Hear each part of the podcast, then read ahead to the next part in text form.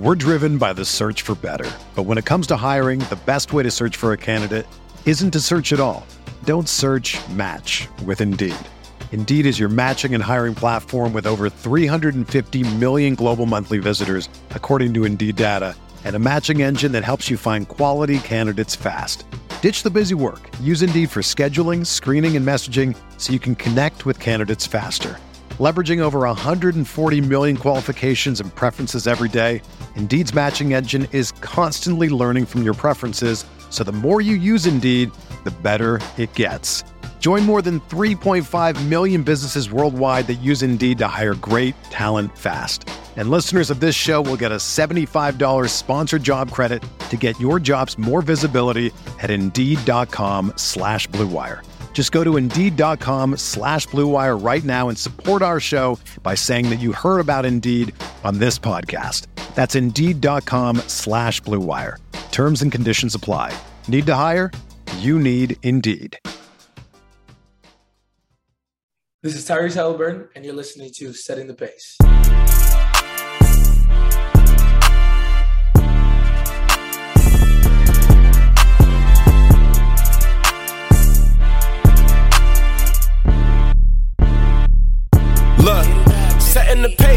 Alex and Facci. Alex and Facci. Alex and Alex. If I put our jacks in the paint, how you gonna stop me? How you gonna stop me? we can go head to head. Call out your top three. Call out your top three. Look at the switch from Duarte. Now that boy got three. We got Haliburton running point. This is the Bennedict for the shot. If anybody gon' come in the post, then we got Jalen Smith for the block. Setting the pace, going to the top. Setting the pace, going to the top. This is your number one podcast. Sweeping every team. We gon' need a mop. Smooth. What is going on, everybody? Welcome back to another episode here of Setting the Pace. I'm your host, Alex Golden. I'm joined today by not Michael J. Facci, but someone that we love having on this show, and he is uh, a, a frequent guest on Locked On Pacers as well. The one and only Rhett Bauer. Rhett, thanks so much for joining, man.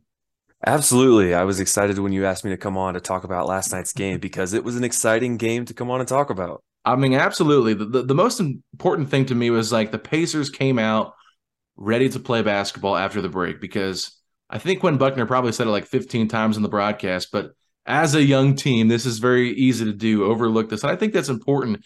But I just love the fight from this team. And there's so many areas we can start with, Rhett, because there was a lot to dissect from this game. But I think for me, the big thing here is just looking at who they faced. That they, they faced the Boston Celtics, a team that is considered a title favorite and they went toe to toe with them after playing them well on the road earlier in December. I just feel like, you know, it's good to see them play this type of basketball compared to what we had seen probably the previous 19 games before this, because it was really hard basketball to watch. This was a really, really fun game.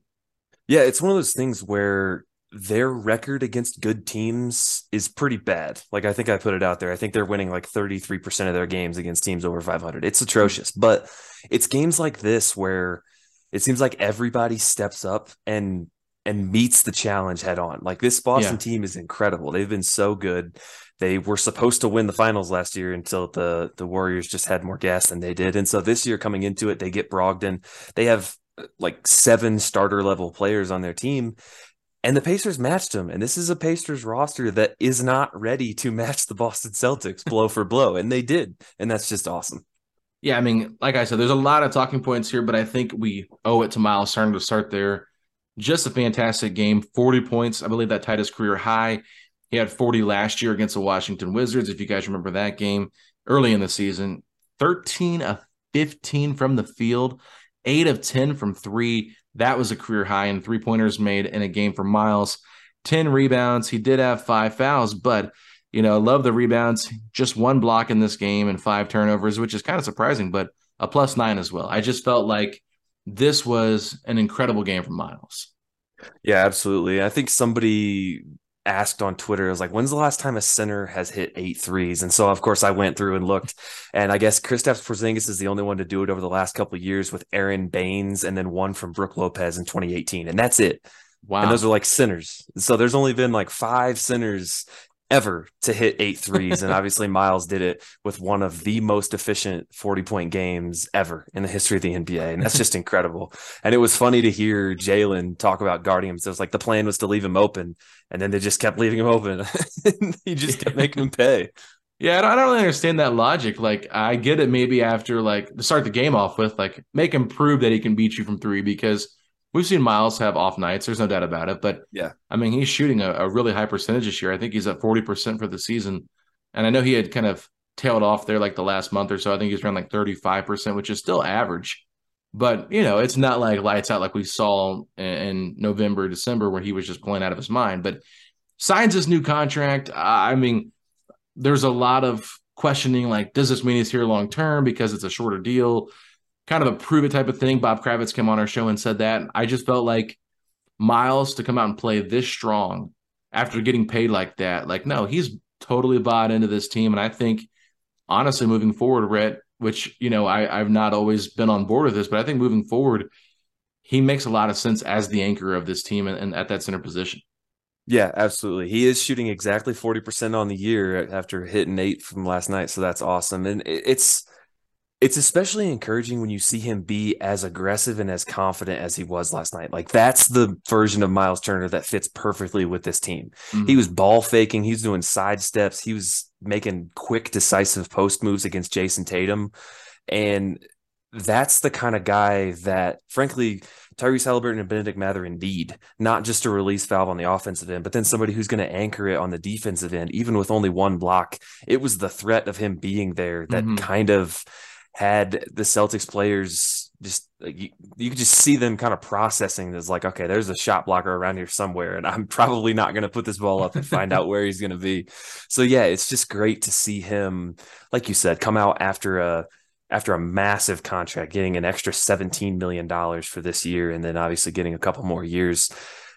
It it kind of seemed like one of those things where it's like it could be self-serving because it's like ah you know you just get the massive money now and then you just get shopped in the offseason or look to get something before next deadline but it seems like he's really bought into this team and how could you not be playing with a guy like Tyrese Haliburton let me ask you this how much better has Tyrese Haliburton made Myles Turner this season it's definitely both. Myles has gotten better, but obviously Haliburton is going to make him better too. Mm-hmm. I think that it's it's kind of a just like a cycle. It just feeds itself as like, okay, Tyrese gives Myles good looks. Myles makes a couple shots. Myles gets more confident. So then he's more aggressive in the open looks that Tyrese gets him. And he's making something out of nothing sometimes, like he did a couple times with, like I said, the, the ball fake just sticks with me so much because that's not a play that Myles Turner makes. That's like, mm-hmm. that's that's a quick processing of what's happening and then not record scratching at all. It was a quick ball fake right into his own shot.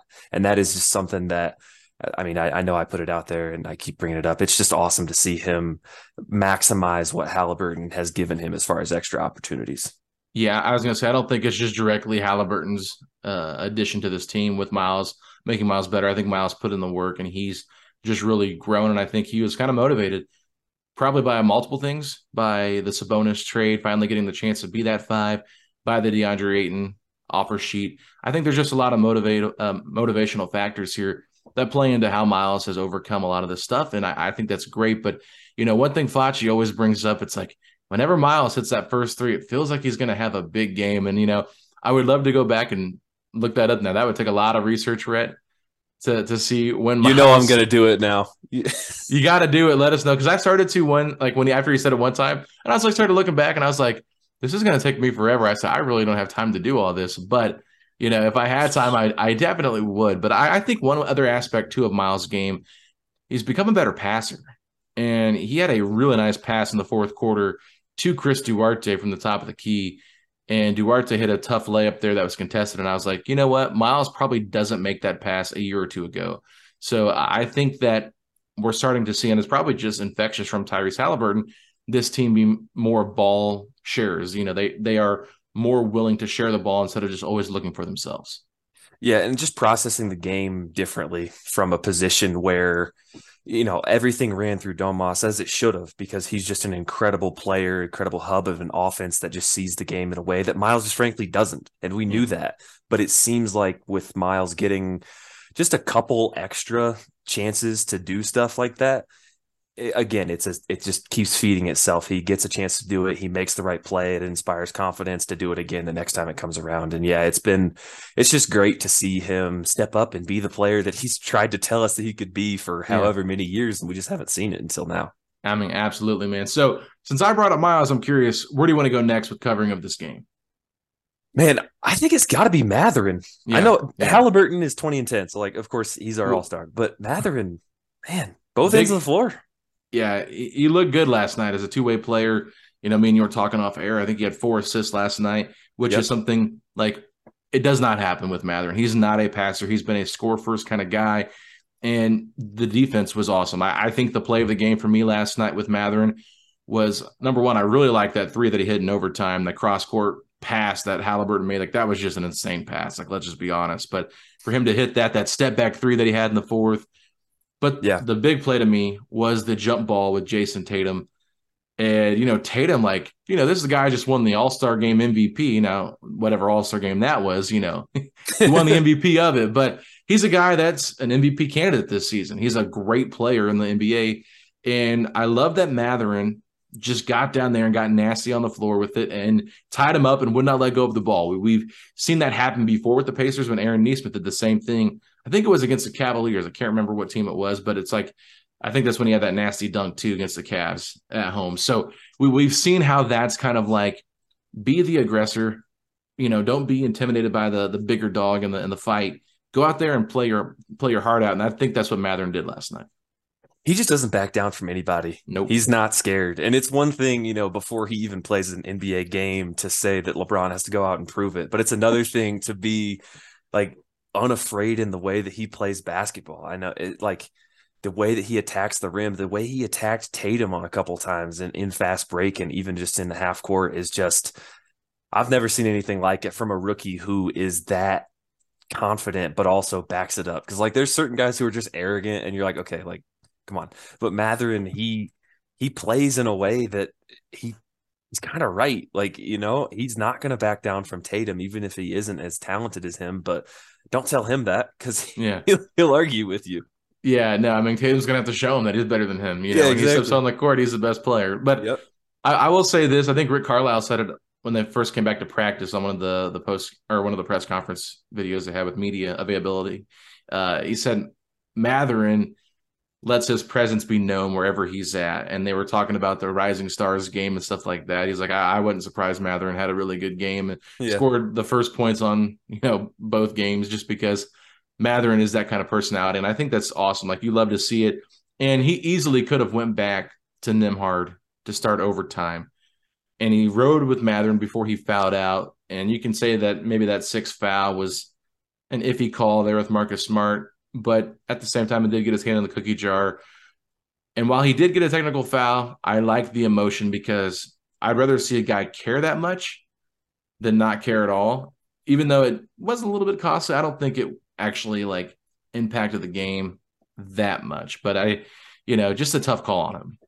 Yeah, it's one of those things. It's just a young player mistake. Like that's yeah. just he does care that much, and I don't think it came from a place of like actual anger or like oh, no. anything like that. It's just like heat of the moment. He just got really into it. And you know that Marcus Smart's been doing stuff all game to crank that irritation up. So it wasn't mm-hmm. just one thing that Mathurin got frustrated about. It was all of the things that Smart's been doing. and he, you know, got tied up with Haliburton, was flexing on him, got got a T himself. You know, it's just I don't know. Smart Smart's a certain kind of player, so I, I can understand how that would be a, a frustrating thing for Smart to be flopping so hard on one end and then get a call that kind of, I mean, it did kind of change the game. You know, he goes to the line for three free throws, sure. misses two of them, but still, Mathurin was playing so well, and he's just so physical, both on the glass and defensively, that I think he was doing I don't want to say better than Nembhard because Nembhard is a better defender, but he was kind of doing better than Nembhard on those bigger guys. And so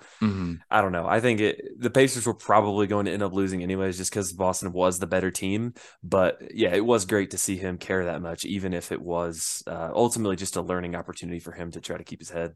Yeah, I mean, you talk about him being effective on the glass. He was second in rebounds for the team with seven rebounds last night. So that to me is just one of those things where it's just like he continues to showcase that he can be effective on the glass. And you know, Myles had 10, he had seven, and obviously the Pacers got killed on the glass last night. You got to have better contribute uh, contributions on the glass from guys like Tyrese, who only had one.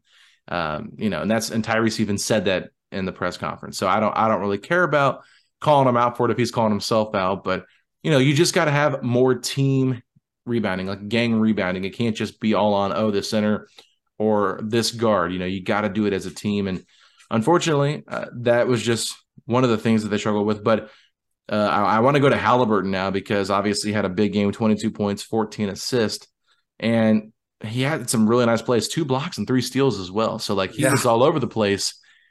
But I will say this: some of the the last second shots that he took were a little bit questionable.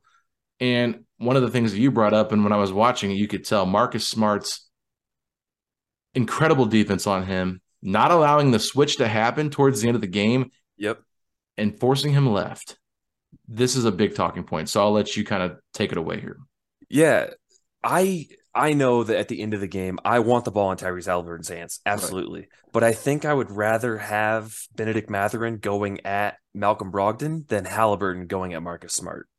Mm-hmm. I just think that, especially the way Smart was guarding Haliburton and how uncomfortable it seemed to make him, Smart was basically doing the James Harden, where it used to be you just stand on his dominant hand and let him go the other direction. And Haliburton just really didn't want to do it. Mm-mm. Smart is so good defensively. He won Defensive Player of the Year last year, obviously. So he's he's one of the best perimeter defenders in the entire league. And attacking that at the end of the game, even if it is in your best player's hands, I just didn't I didn't like that very much. I actually meant to go back and watch the game to see those last couple possessions, but I don't think anybody touched the ball for those last two shots for the Pacers other than the guy that took it out of bounds to pass the ball to Tyrese. no, it was. I watched it again this after this yeah this afternoon, and honestly, I was just kind of like, okay, Haliburton, you know, let him cook, let him do his yeah. thing. I think Buddy tried to set a screen and get a switch, it didn't work. Yep.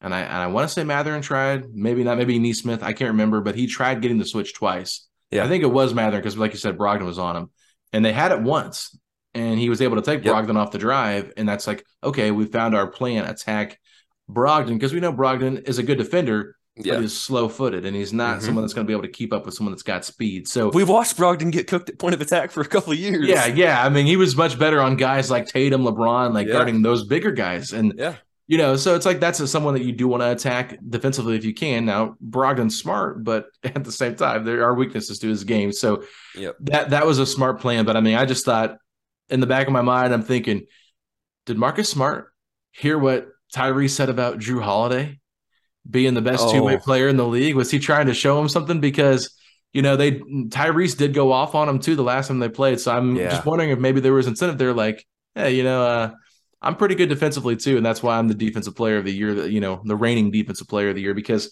he really impacted what Haliburton was doing there towards the end, and I yeah. felt his presence in both times watching it live and rewatching it. Yeah, I know for sure there was one possession towards the end. I don't know if it was overtime or regulation, but Buddy set a screen for Tyrese as he had Smart on him. So he brought Smart back into the matchup on a when Brogdon was guarding Haliburton, and I saw that I was like, "Oh no, get away! Stop yeah, that!" Like somebody Haliburton reject the yeah. screen, something get, get get smart out of there. But no, that's just one of those things where you can kind of see it at the end of games. The Pacers, I mean, Haliburton is incredible, but there's not one guy who can get his shot no matter what. You mm-hmm. know, we don't have a Tatum, we don't have a a Jokic. We don't have a Luke. Like Haliburton is just a step below those guys, and Mathurin maybe gets there, but I think at this point you you kind of just ride with Haliburton and see what happens. I just would have liked to see a little bit more creativity or movement at the end of the game rather than Haliburton doing 36 crossovers in about 20 seconds and uh, end up with two two shots where nobody else touched the ball. Even if I understand late game offense gets sketchy. No, I, I mean I get it. It's like we know Buddy Hield's not the guy for the last second shot because we've seen that enough this year, and it's not bode well. And he's get Duarte in there at the buzzer. I mean, honestly, again. Duarte might be the best bet at like a last second shot. Like just set him up in the corner, let Haliburton drive all the attention there, kick it out to you know, Duarte, he'll probably nail it. Uh, I'm just being honest. Like that guy has ice water in his veins when that clock is ticking down. But you know, it is interesting. Like I think Mathurin could be that guy because of how well he draws contact when he drives to the basket. Now, as a rookie, like you know, Carlisle said, Haliburton's our best player, so put the ball in his hands. Now, it's kind of the same way in Milwaukee though, because Giannis is the best player, but Khris Middleton closes the lot a lot of the games out there. So you have to wonder Yep. maybe you know Haliburton might be the best player, but let Mathurin take that last second shot if he's just able to be able to more uh, be able to create for himself more. And one of the things too with Haliburton is that slow shot. That's it takes a while to get his shot up and release it. It's it's an effective shot. It goes in a lot. We saw how it worked in the three point contest in the first round. So there's a lot. Of, There's my dog making an appearance back there. Say hi to Buddy. Hi, buddy. As I just looked up, I see this thing moving. I'm like, oh, there's my dog. Yeah, he's uh, he's excited for me to do this. But uh, I, I will say this: it's just, yeah, it's just it's tough because that shot release does take a little bit of time, right? And I think it's not going to change. So you're going to have to figure out ways for him to just maybe get better looks or maybe go to somebody else. Yeah, and I think that's just another thing that this team's going to figure out as they start to get more competitive, right? Like Mhm. this is just one of those situations where it's like, hey, you know, Haliburton, like he's he's probably watching film like crazy. He's nitpicking everything that he did, just trying to find some edge to get better, you know, and and maybe they just win the game in regulation if Mathurin doesn't get that tech. And so there's just there, there's a responsibility that falls on everybody, whether it's rebounding, whether it's shot selection, defense, you know. So it's definitely not on Haliburton's shot selection there at the end Mhm. of the game. But it is one of those things where you you have to look at it and be like, man, like I wonder what would have happened had Mathurin been able to attack Brogdon. You know, Yeah. it's I I again you put the ball in your best player's hands, but sometimes the matchup is so favorable, and it's not like Mathurin is a scrub offensively. Like that's a that's that's almost guaranteed two free throws as long as he doesn't get the rookie whistle swallowed. So Yeah. uh, yeah. I don't know. It was an exciting game overall. I don't mean to be harping on. No, no, no, no. It, it's just much. it's just fun to like kind of nitpick some of the small things when they're close games like this, but definitely felt like a playoff environment, which is awesome Yeah. to see. It's Mm. awesome to see them compete in it. And there were some other guys we had talked about off air that you wanted to bring up. So Mhm. Who else would you like to bring up now?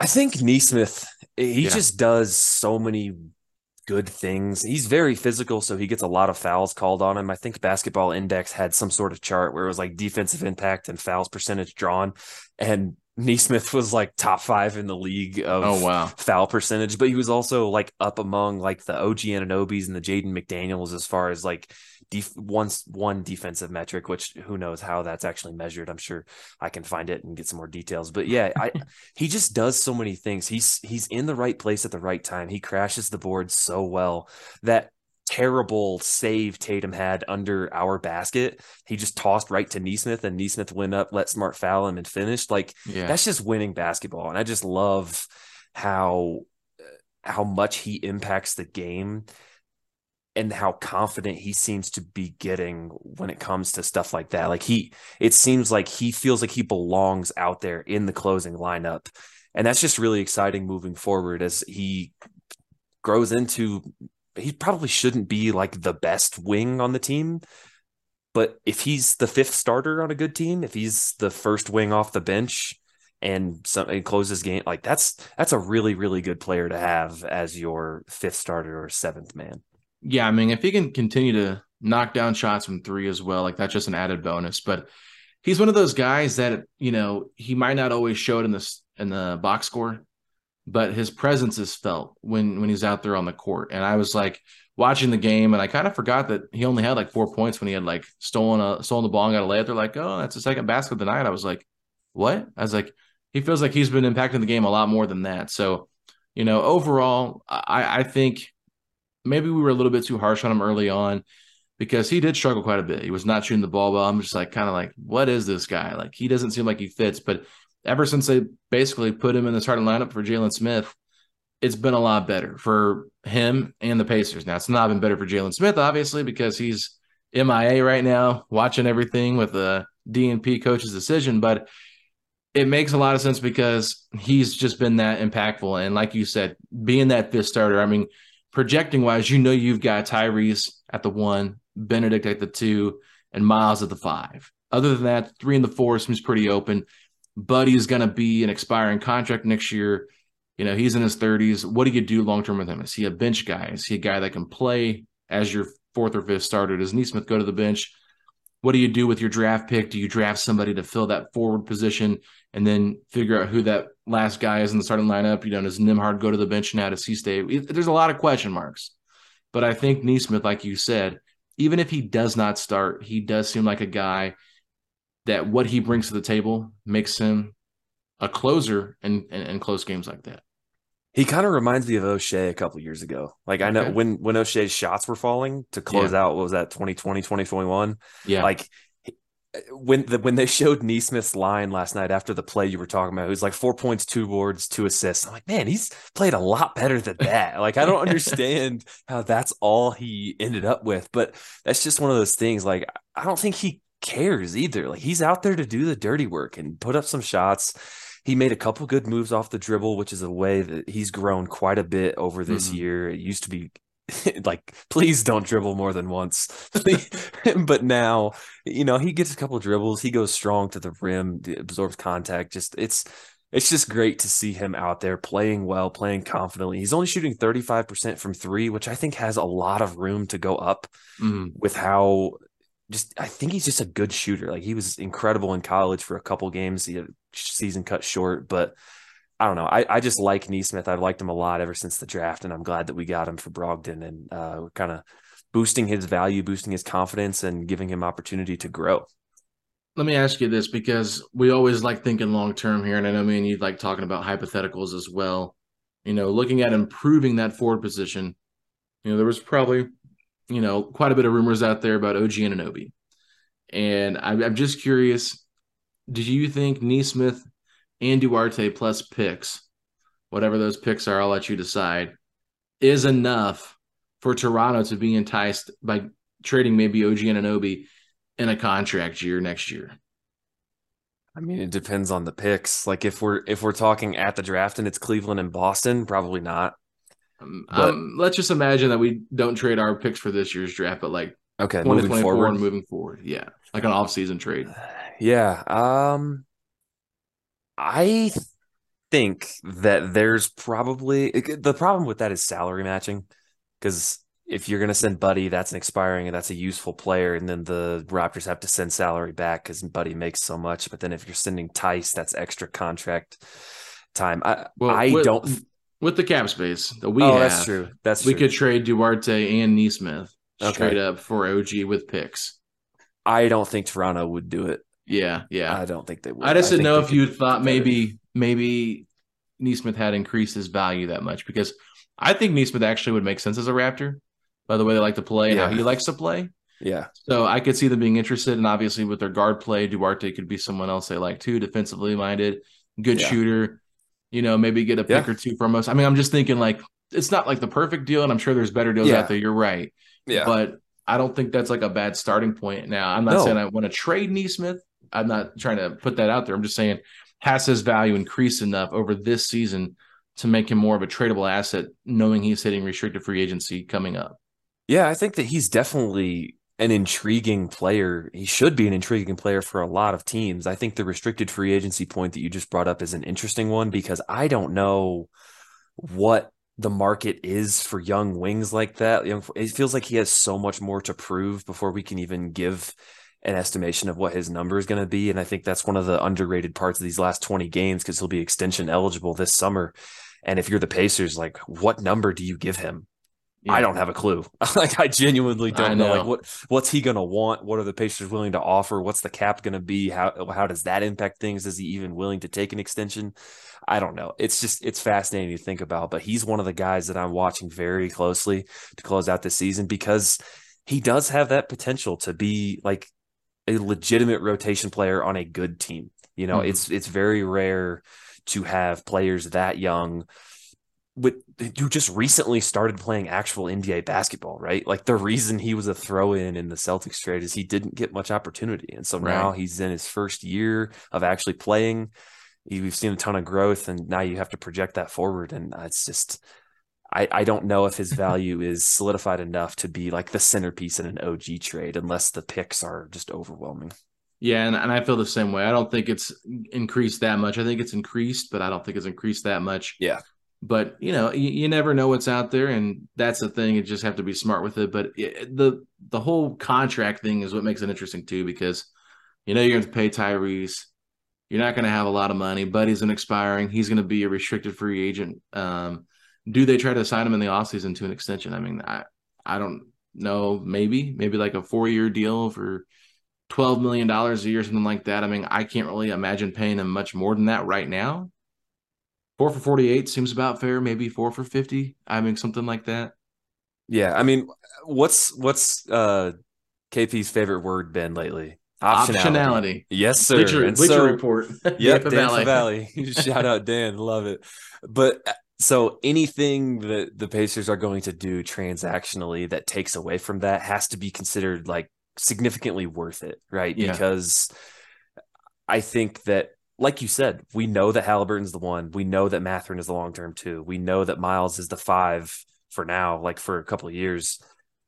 You don't know what those three and four are, and really, you might not even know what you need at those spots entirely. I'm Yeah. working on something. I think I know what they need, and so I'll be I'll be interested to see what everybody else thinks about my thought process. But so, like locking in Nesmith to a number that would like suggest he's a starting caliber player, like in the fifteen million dollar range. I don't see that happening Mm-mm. but if it's 10 12 i don't know is that worth it? Maybe with the cap going up if it's enough years then it's a significant value on the back end. I don't know. I i love this team. I love the i do love the optionality even if it is an overused word at this point. But it's uh it's just one of those things where it's there's so many directions they could go that it's almost hard to say for sure if any of them are going to happen you know Yeah, and that's kind of where I'm at. So I guess just kind of wrap this conversation up. Obviously, I think we recapped the game for the most part pretty well. Um, there's always more we could say because there's just so much talking points. And if you want to interject and throw something out real quick, please do. But Jordan Nwora didn't look super great no, he had he had a That's all. nice he had a couple baskets, but that was about it. I mean, yeah he's an interesting player as well. I'm not Yeah. sure how long he'll continue to get minutes in the rotation, but yeah i mean you gotta you gotta be able to know what you have, and I think sure. playing him playing him makes sense just to see what he can do. And I'm gonna I'm not gonna write him off too early yet because he's you know what second third game with us now, so yeah he's uh, I think it's game number three. Let- Let's see what he does after like 10 Mhm. games, ten game sample size. yeah Is he just a guy that gets beat off the dribble a lot and, and shoots a lot? Is that really what you want long term? Yeah Is- yeah he's a wing, but he's he- is he that much more impactful than Oshae Brissett? I Uh, have been screaming for a for a forward for years now, and we finally got Jordan Nwora, and it's not it's not super Well, great, but I, I don't think that's the wing okay. you're looking for. no, no, that's not what I had in mind. Also, Isaiah Jackson, Jalen Smith, Oshae Brissett, D and PCD. yeah, what I mean, I don't the Carlisle like way. Yeah. Yeah, Daniel Theis logging more minutes. You know, he only played 16, but you know, come on now. yeah. We know it was that- against the Celtics, so maybe that was part of it where it's like, ah, he knows them very well. And this is a game that they want to play to win because it's against such a good team. Maybe. yeah. I don't know. I don't want to try to make excuses. Play Isaiah Jackson, please. Here's here's what I think it is. They're trying to make a push for the play in like the next 10 games Mm, yeah. because the guys want to win. Yeah. So Carlisle's playing the vets. That's why you're seeing TJ McConnell, a lot of Buddy, a lot, you know. And I think by like the last 10 games of the year, if we're, you know, struggling badly on the road, next 11 Yeah. 14 on the road, I think there's a good understanding of what to do in terms of like development. You might even see Kendall Brown get a call up the last like five, seven games of the year to see what he can do. But I'm going to ask you this because I know we're both kind of shifting our focus for this Pacers team to the draft. Yep. Right now they're at six. We saw the Kings move up from six last year. The Pacers Mhm. actually fell down from five to six with the draft. It's always better to get better odds for sure. And I think the. Mag- the Magic are just, you know, we're- they're nipping on our heels for for that 12 spot in the East. You know, they're coming for us. Yeah. So we could we could move to the fifth worst record in the NBA. Now, I guess that's right. How you say that? Fifth worst record? Yeah, that's right. I think. Yeah. Yep. Yeah, yeah, okay. I always get confused when I say that 'cause it's so weird Yeah. saying the inverse standings, but Yeah. regardless, you, is there somebody you got your eye on for this draft? That's not Scoot. Of course, of course, yeah. I, that's the thing about this draft class, and I, I'm I've been digging into it for a little bit, at least trying to watch as much as I can and try to read as much as I can. I don't think there's a wrong answer from three to eight. Like I'm between kind of with you. between the Thompson twins, Cam Whitmore, Jarace Walker, Brandon Miller, and there's you know Keyonte George and Nick Smith are in there, which I don't think the Pacers would take either of them. So then you're looking at how whatever wing forward you want with a variety of skills on both ends of the floor. It's a really good spot to be in. Of course, you want the best odds possible, but man, I I just find myself getting excited for any of those guys, not necessarily one or the other. Kind of kind of last year, it seemed like we wanted Jaden Ivey or Keegan Murray, and then we obviously are psyched to have Mathurin. But you know, I'm not. I don't have a guy. I think Jarace Walker's probably my favorite, just because he's Okay. he's a two way legitimate power forward with some ball handling skills. Yeah. And I think that's the perfect fit next to Myles. Um, and it allows you to be a little bit smaller at the three if you wanted to, because you have legitimate size at the four. Uh, and with Nembhard and Nesmith and, and Buddy, you know, you, there's just so many like two to three tweeners that that would work really well. But man, I also love Amen Thompson, so I won't complain Yeah. at any of them. Yeah, and I mean, obviously, there's some uncertainty with Brandon Miller, but I think if you're looking at overall talent, to me personally, he's got the it factor. Mm-hmm. I think there's been comparisons to Paul George with his game. I can kind of see it when you watch him play. I think the Pacers could benefit from having a scorer like that and a guy Yeah. that's got p- defensive potential like that. Yep. So he's he's above Walker, Jarace Walker on my big board right now at number three. Yeah. Um, but I've actually got Jarace above Amen Thompson right now. Oh, I don't think I'm taking Jarace at three. Don't get don't get that wrong. No. But I just mean like I don't I don't expect the Pacers to jump up because why would the Pacers have good luck in the lottery? But yeah, I mean, I don't, I don't know where Jarace Jarace's range is, like you said, two to eight. I mean, I'm not two to eight, three to eight. I mean, Yeah. I'm not saying he would go at three, but you know, eye of the beholder. prob- yeah.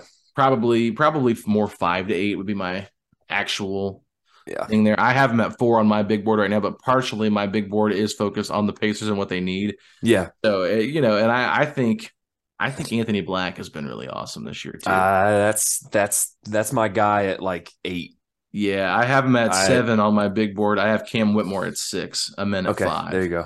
There you go. right now, Yeah. and I'm still working on it because like once you go through and like watch these guys, like it's tough to like Yeah. kind of like pinpoint everything. But you know, there's a lot of interesting talent here, and I think somebody that's probably under the radar because of his skin color, which me and Facci kind of talked about, is Grady Dick. Grady Dick. Yeah. this I know this kid is smart. This is a Yeah. very high IQ basketball player Yeah. with sneaky athleticism, and he's just like a net. Is he a lunch pail kid? He's first in, last out. Yeah. Uh, no, he's an incredible shooter, and he would be. There's a lot of draft people who want him to end up with the Pacers because he would just be an incredible fit with Haliburton, with Carlisle. I mean, he's he does. He just plays really good basketball, and you just can't have enough of that, especially with the shooting that he can provide. Yeah. So, I would not. I, I, there was a mock draft for uh, no ceilings, I think, where they took Grady Dick over Amen Thompson. yeah. I would not do that. But no, no, if no. somehow the Pacers, you know, they won a bunch of games, they made a play in push and they end up at like 10th, I'm perfectly fine taking Grady Dick as long as a guy like Anthony Black isn't on the board. Yeah, he's in my nine to like fourteen range. Yeah. Yep. Like you can make the case for him going like top ten for sure. Yep. I, I really believe in his game, and I and I think that more and more people will see that. I think it's going to translate well to the NBA. Yeah. But man, if I'm the Pacers and there's a way that I can get up into the lottery again with my other with my other Oof. three picks, Yeah. maybe future picks, because we're hearing a lot of negative things right now about that 2024 draft class. So Yeah. I mean, they always do know. that. I think this year is just so talented up front that it, just takes away from the next year. But it, I mean, if if you're willing to part with your 2024 with some protections, maybe, or or give up a player Yeah. to move up into like the top 10, 14, whatever, I think you have to look at it. There better be more moves after the draft to come along with that, not just drafting Jarace Walker at six and then you Grady know Dick at Chris 12. Mur- yeah, Grady Dick at 12. And like that's your entire draft, that's your entire offseason, and then you move your 2024 first. That is not a good idea. No, But I- if yeah, There's a lot there's of a, things. there's a on. lot of things that I think will happen in the offseason, but I don't want to get to that yet. We still got 21 games left, and I'm just so draft focused. I had to throw it in here at the end. But Rhett, I appreciate you coming on, man. I, I texted you this morning, like, hey, can you join me today for an afternoon podcast? You're like, bro, I got you. So Absolutely. I, I appreciate that. So doing some writing, ipacers.com. Is that where you're mostly writing at now? Yeah, yep. Between that and Sports Ethos for my fantasy basketball stuff, I'll have some Yeah. draft stuff coming out, some Pacer stuff coming out. It's there's a lot going on in the basketball world, and I'm excited that it's back back on for our viewing pleasure. Absolutely. Well, I will ask you this as just a fun little prediction type thing, not involving the Pacers, but I guess maybe not even a prediction, more so Okay. just like a something you're looking forward to seeing. If you could pick any playoff matchup in the first round that you'd want to see, East or West, what, Hmm. would- what would it be? I want to see the Grizzlies lose in the first round. To who? I don't care. I don't care. I want I want them to uh, let me look at the standings real quick Memphis, pull it up. Golden State, something like that? Yeah, I, I, it doesn't really matter to me. I just think, I think they're kind of overrated as a team. I, I mean, right now they'd be playing the Timberwolves, which that would be not Rematch that would year. that would that would not be great. I don't think it'd be it'd be fun just because the the rematch aspect of it would be fantastic. But I think I want to see. I want to see the Suns get tested early, though, too. I want to see KD, Mm-hmm. Booker, and Chris Paul get tested early. And them right now going against the Clippers, that would be a heck of a matchup because Yeah. there's there's all this talk of like, oh, who's going to be able to guard KD and this? The Clippers. The Clippers Yes. could probably do that. Like that is the the matchup for them. But uh, I don't know. It's it, it's a really interesting playoff.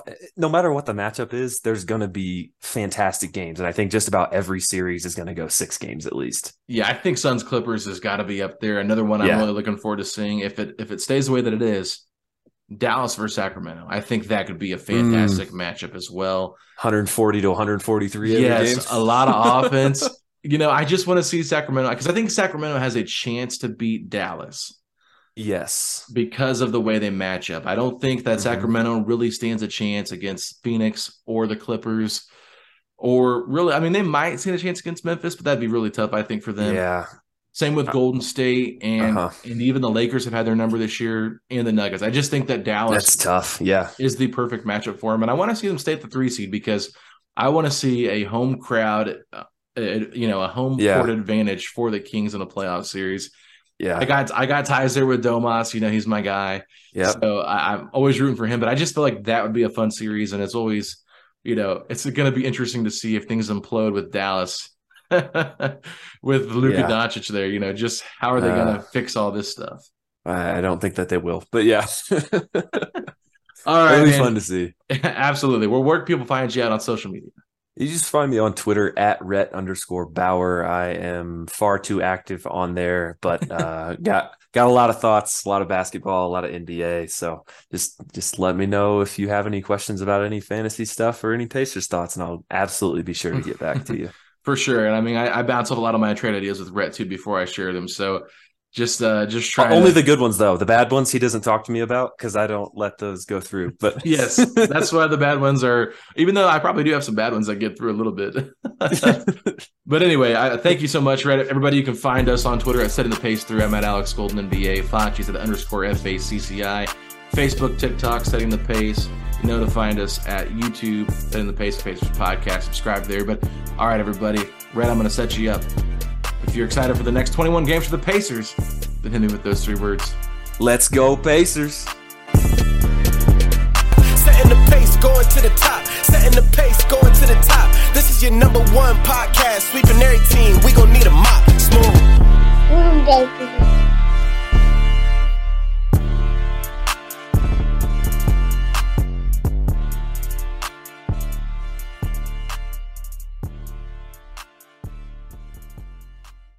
When you make decisions for your company, you look for the no brainers. And if you have a lot of mailing to do, stamps.com is the ultimate no brainer. Mail checks, invoices, documents, and everything you need to keep your business running.